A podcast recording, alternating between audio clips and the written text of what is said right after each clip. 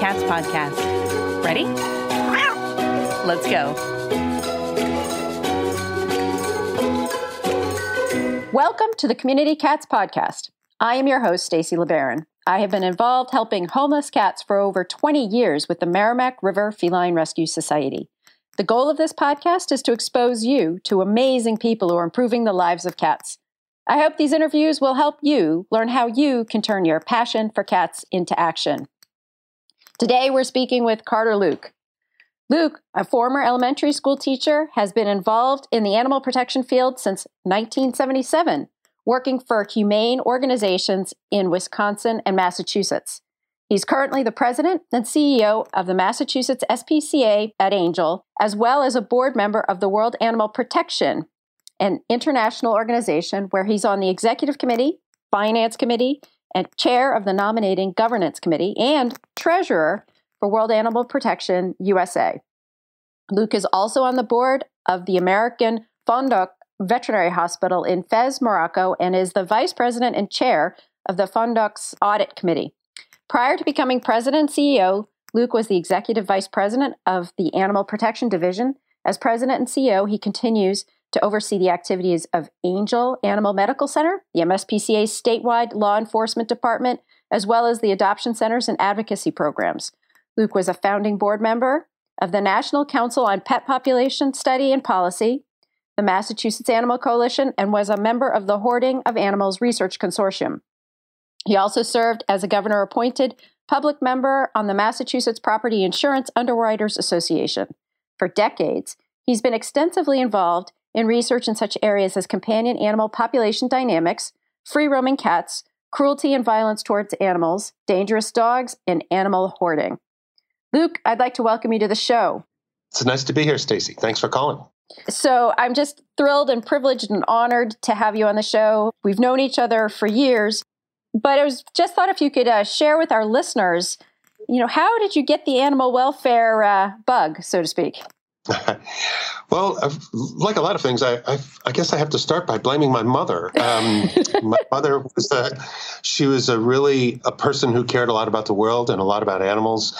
She was a cat and dog person, so I, I grew up with a mother who cared, and uh, that certainly taught me some lessons.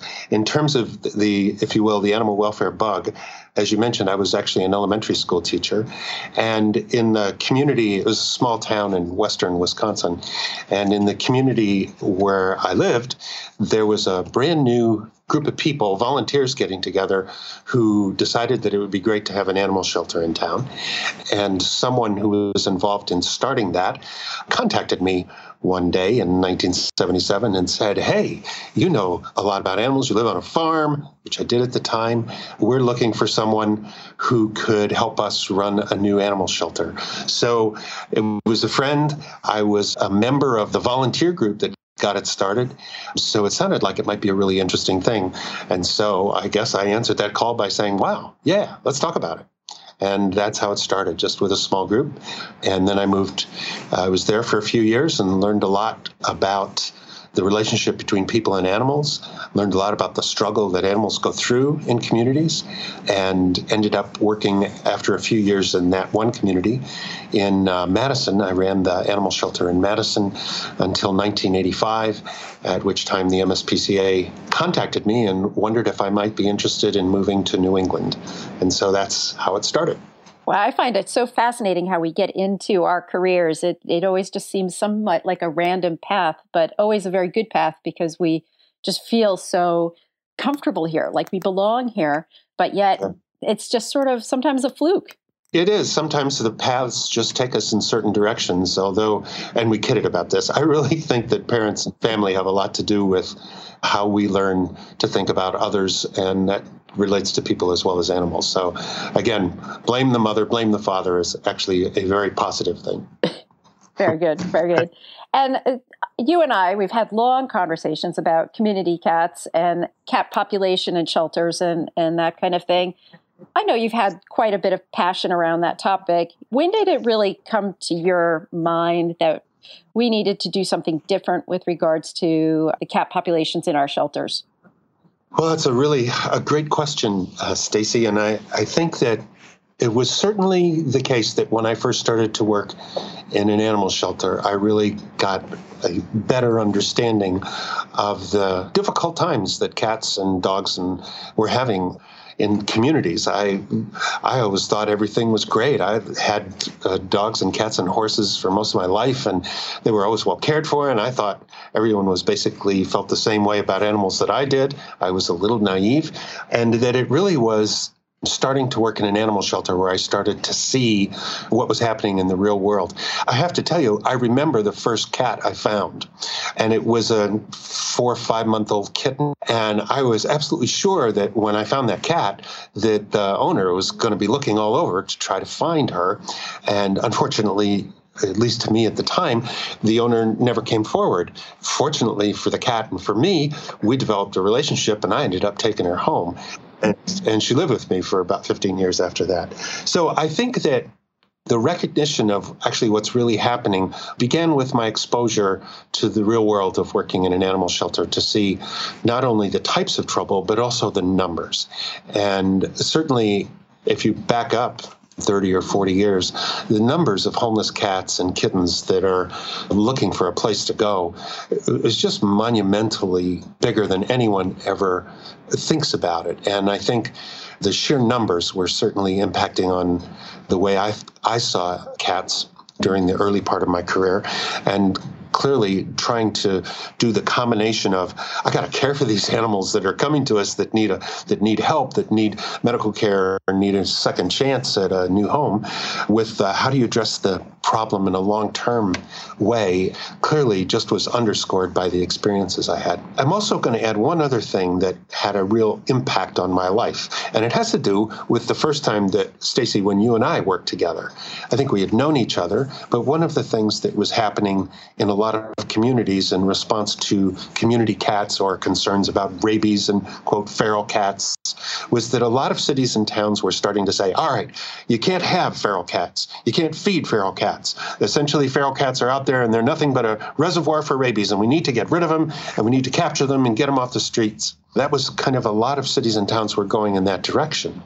And I remember getting a call from a very smart guy at the Department of Public Health saying, Hey, Luke, can we perhaps have a conversation with the right people about how to help people do the right thing and not punish people for helping homeless animals? And it was about that time that I talked with you and said, Hi, Stacy, you work with a lot of community cats and your organization is getting really well established.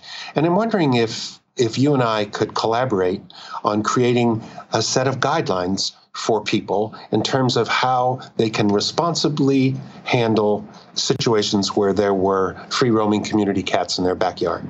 And what was great was I felt like you and I didn't really know each other and we worked in different kinds of organizations. But I think we came up with a real great sort of guide for people to help people do the right thing and not just if you will, curse the problem, but indeed find ways of helping people be humane. And I will always hold you in extremely high respect and regard for the work that you did in talking with me and with others and connected with the Department of Public Health, because I think that that state agency was impacted by our efforts to do the right thing. And so this is my kind of tip of the hat to you in helping me also understand that there are a lot of people out there that care about cats that sometimes have a different perspective, but that doesn't mean it's the wrong perspective. It just might be different, and we can find common ground. And you taught me a lot, so I have to say thank you, Stacy, for helping to teach me. Wow, Luke, you got me blushing over here. so thank you for all the compliments. Sure. I thought that was also a great time, and I thought it was a great step. And, and I think some of the things that uh, we've had as past shows, we've talked about the Massachusetts Animal Fund and their voucher program, and it's wonderful to have a state program supporting free spay neuter for feral cats. And I think that much of the work that we did back in those early days, opening up those doors for conversation and understanding, led to the successes that we have for feral cats in Massachusetts at this point in time.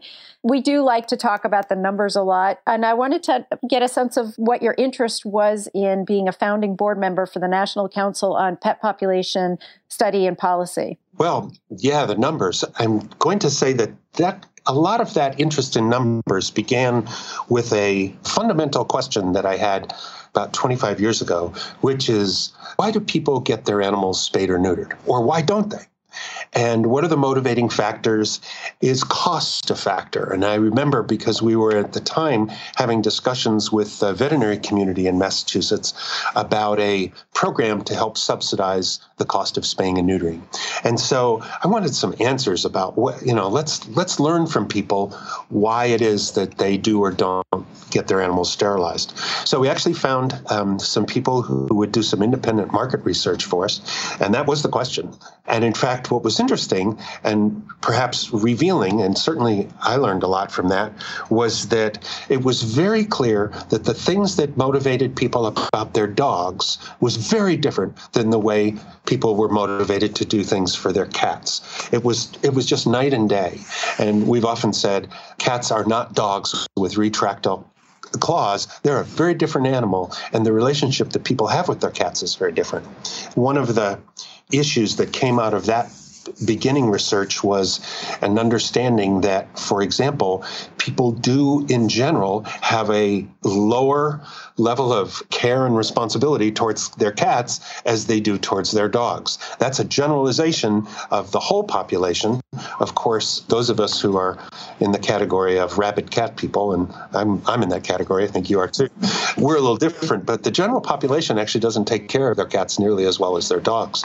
And when we ask the question about is money a factor? What we found out is that for people who had cats, money was a real factor in whether they sterilized their animal. And it didn't even matter if they were people that were wealthy or people that were poor. Financial things were a factor.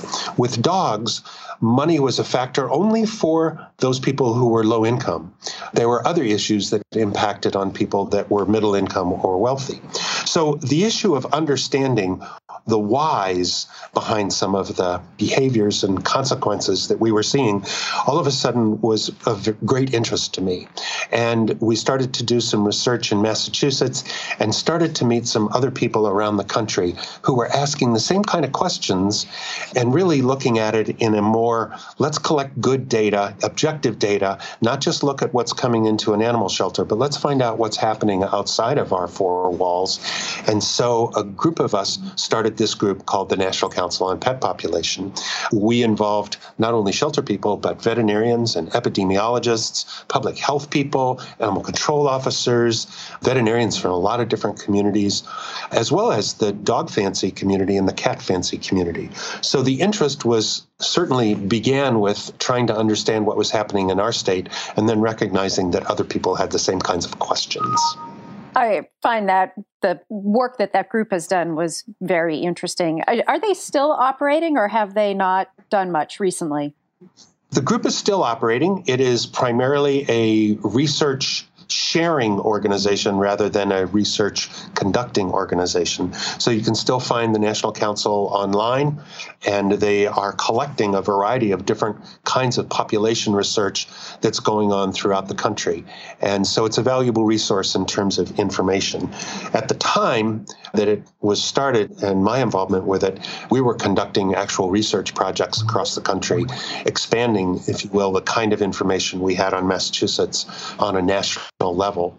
And clearly, that's a hard thing to do because cats in Hawaii and cats in the north have very different kinds of challenges, and all communities are a little different. So it's always interesting to kind of draw some conclusions based on national data or state data and see how they apply locally. What's good and what I thought was so great about the National Council, as well as the Massachusetts Animal Coalition, is that all of the people dealing with animals in a variety of different kinds of ways gathered together, identifying the common goal, which is to have a better understanding of what's going on with our dogs and cats in our communities and finding good ways and effective ways of helping them out. So, coalition behavior to me has been so important to the efforts that we've made and the successes really the results are what really count and i think it's largely coalitions that help bridge knowledge and bridge efforts so that we can work on things together.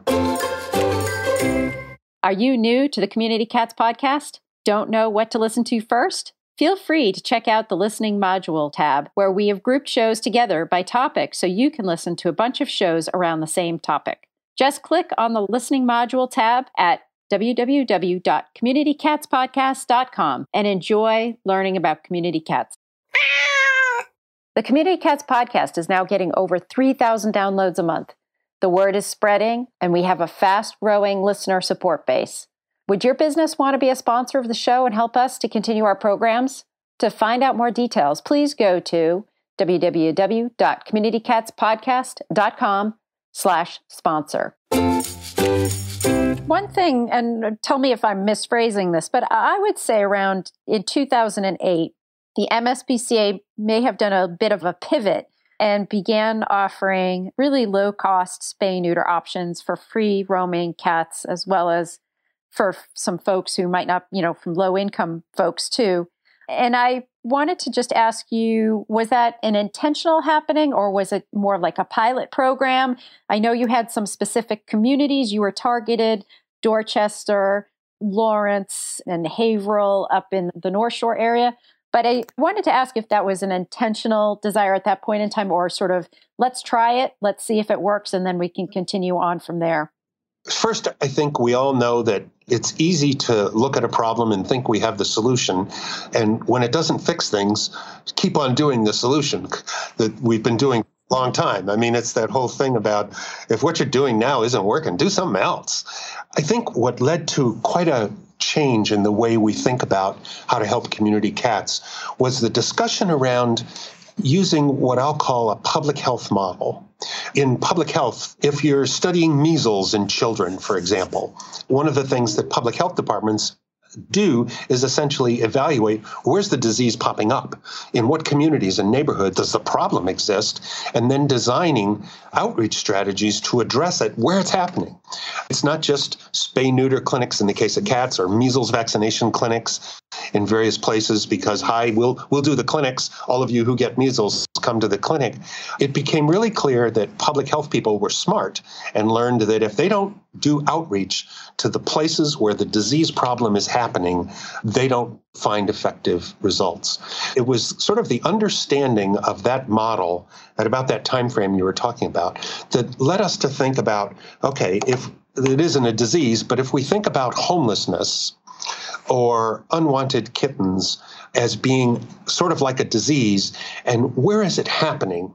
And the tracking literally by neighborhood and zip code of where the animals that are coming to us where their sources are let's figure out where it's happening and if so and we are able to identify communities then let's design outreach that reaches that community in other words all of the spay neuter programs in the world in uh, Natick or Framingham, that doesn't necessarily help animals that are in trouble in Dorchester or Lawrence or Brockton. Let's look at where the problems are. So I think the pivot as, as you worded it, really was recognizing we've got to be more creative and thoughtful about where we put our efforts to get people involved in sterilization, uh, in better care of cats. And so it became an evaluation by neighborhood, literally about where the quote disease of homelessness was occurring. And it was a great learning experience. And I think looking at the effectiveness, of course, of some of those efforts we're tracking that, looking at how has this changed homelessness, if you will. And there's been a huge, huge change in the last five, seven, ten years. And we feel like we're moving in a very, very good direction. So when you say a huge change, estimated, what's the change been for your shelters? I'm going to start by saying we have fewer kittens that are coming to us that are homeless. We have fewer adult cats coming to us that are homeless. I think we have better community relations with other animal groups and other animal interests so that animals that get into trouble, there's a lot more communication and moving them around. We are, I guess, the one of the key numbers that I would put out to you now is uh, we completed our data for 2016 at the MSPCA, and we're placing 90% of our cats. In fact, the ones that don't get placed, some of them are literally transferred elsewhere. And some of them end up not being placed or being euthanized, but it's never because we don't have enough room or we have too many cats. Um, euthanasia happens at the MSPCA almost exclusively because the animal is suffering terribly, physically, medically, or is behaviorally really uh, perhaps a danger in the case of dogs. So our adoption rates are almost everything we could possibly want them to be. And I guess the, the statement of our watching the charts on euthanasia numbers over the last 10 years have been so rewarding to see. And what that means too is that since we still have space in our adoption centers, that if someone brings us a cat that needs medical care or needs dental work before before it can go up for adoption. We have the space and the time and the resources in order to help that animal. And it's been great. I mean, I feel like one of our greatest focuses on cats these days has been on dental work. And it's like, wow, what an incredible statement of helping cats that we're no longer focusing on can we somehow keep them someplace to give them a chance that we're really investing in getting them really healthy? What's been fun too in the last few years is we started a program on placing how could we help the most the traditionally most difficult animals to place, which are old cats. So we define old as classic, by the way, we don't use the word old, it's the word classic cats, nine years and older. And so we've started some really specific programs to promote the adoption of a classic cats. We, in fact, had our first program was we named it after classic movies. Our first one was called Casablanca, and then we did The Sound of Meowsic and the Cat Father was last year's promotion. And what's been cool is to find so many homes for cats that we would never dream that we could place. We've placed a couple in the 18, 19 year old range in the last couple of years. And those are traditionally cats when they come into animal shelters that no one ever takes a look at. So I think the combination of reducing the numbers reducing the supply and helping the animals that are homeless be healthy and really fit better into people's houses without them having to spend $500 on dental work has really made a difference in the well being of cats and in the numbers that are homeless. So, if we took you, Luke, and we moved you, say, to a humane society that still had a live release rate or a save rate or adoption rate of 30 to 40 percent If you went in there, what what would be your first action? Well, I think first, I'm a great believer in listening to your community. So, my first step would be to look at what's happening in the new shelter that I'm working in, and also to gather people around the community, and that's again, uh, other adoption centers and shelters of all kinds, animal control officers of the veterinary community. And I would gather people together and try to get a good understanding of what's happening where and what resources we have as a community, not just as my one organization, but what resources do we have as a community to help us address the problems that we all share. No one organization, no one person or entity or profession can really make that big of a difference. And I think that building a community approach, it's why I like, I, I love the language of talking about them as community cats, because it, it is a community issue that we all can help on. It is in everyone's best interest that cats are well cared for. Even those people who don't, for some reason, are crazy enough not to like cats, it's still in their best interest that cats are well cared for because it makes for a humane community. It makes for cats uh, and other animals getting great care. So, again, to me, I would be gathering resources to figure out how we could work together to help address the problems that we all see. If folks are interested in finding out more about the MSPCA and these programs, how would they do that? Well, of course, there's our website, www.mspca.org. Um, certainly one quick place to find. I always believe that it's always good to talk with people, and we have adoption centers and hospitals scattered around the state. So a visit is always a good thing. And there are a lot of us who enjoy talking with individuals as well as groups. So it's as simple as finding on the website how do I reach, how do I talk to somebody, a real human being, because we like real human beings. so there's lots of different ways to find us. Website and visiting is probably the, the two things that come to mind quickly. And Luke, is there anything else you'd like to share with our listeners today? I guess if I were going to sum that up, I'd say I think everybody needs to fall in love from time to time. I think it is a wonderful thing to fall in love with a cat from time to time. Some of us need to limit the numbers of cats we fall in love with or at least bring into our houses. But I really think it's such a, an incredible experience to share one's household with another species, and cats are absolutely fantastic.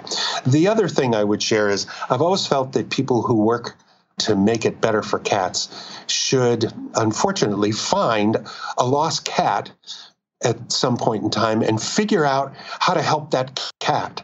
Where do I go? How do I? I care about this cat. It isn't just to call my animal control officer or my local adoption center. I think it's great for those of us who work in animal shelters or animal control to personally find a cat from time to time, care about it, and try to find the owner or find a new home.